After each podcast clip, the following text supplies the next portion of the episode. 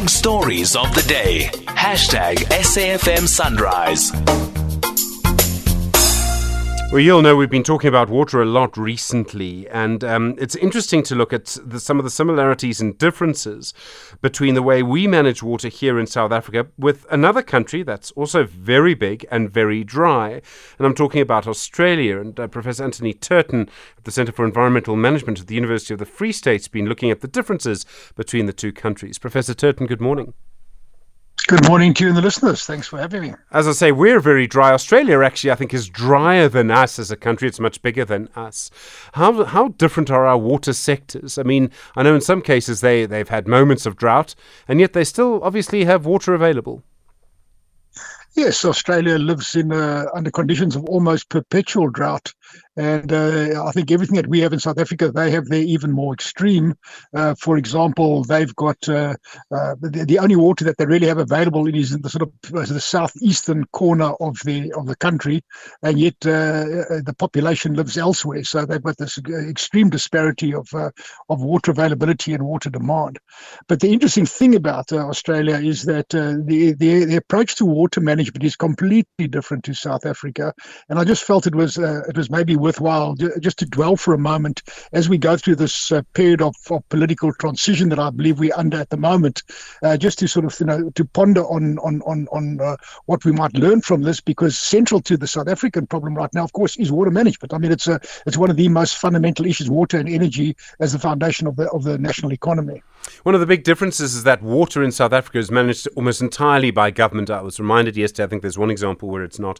In Australia, the private sector has a much bigger role. How does it work there? So uh, I think that is uh, probably the, the nub of the matter because in South Africa, since 1994, uh, we, we, always talk about the government. The government must decide. The government must solve the problem. What is government going to do about it? And in fact, government has over time uh, uh essentially um, uh, muscled the private sector out of the game. If you look today at at any of the big major civil engineering companies, you know Stefanutti Stocks and you know those sort of companies, the, the big guys that, that that used to actually build build the infrastructure. What's happened to them? They've all slowly been muscled out. Uh, many of them have actually been forced to delist uh, as a result of, of the of of, of uh, uh, the pressure from government and also from the concrete mafia, you know, from the construction mafia. So at the end of the day, the private sector in South Africa plays almost no role at all, which means that the that the water sector has become uninvestable. Now the contrary is true in Australia, where where um, the Australian government has got very little role to play. They've created a number of water utilities. Uh, uh, there's over 30 water utilities across the country, and they're left to manage their own affairs. And what they do now is because it covers such a large geographic area, there's no such thing as one size fits all. So wherever they are, they've looked at what they have available, they've looked at their own unique problems, and then they've come up with a blend of solutions. And that blend of solutions is something that that I think we should learn from in South Africa, because the blend of solutions comes from, at the end of the day, surface water, which is what we rely heavily on, you know, there's water in rivers and dams, uh, uh, uh, we rely heavily on that. They rely, they used to rely heavily on that, but less so now. Then, of course, groundwater. In parts of Australia, 40% of their total water mix comes from groundwater.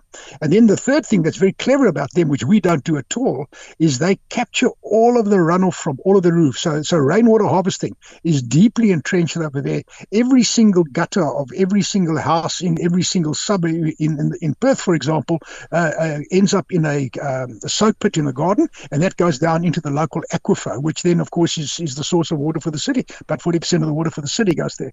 And then, of course, the other thing that they've been very, very good at is the management of sewage, and in particular, the, the, the recycling of sewage, but not for direct reuse as drinking water, but rather for, for indirect reuse, either for industrial purposes or for uh, for irrigating uh, public open spaces. But of course, the big kicker there now is because of a decentralized approach, you've got a vibrant uh, uh um, uh, a private sector that's grown up around the uh, the water industry. They've all got their different solutions, but more importantly, you've got institutional investors, pension funds, and stuff like that that that, that finance the entire industry. So, in other words, they do not in any way rely on government bailouts. There's no such thing as you know the government will come and provide, the government come and sort out the problems, and that I think is the big lesson for uh, the big difference between there and here. Thank you very much indeed, Professor Anthony Turton. Really do appreciate the time this morning uh, at the Centre for Environmental Management at the University of the Free State.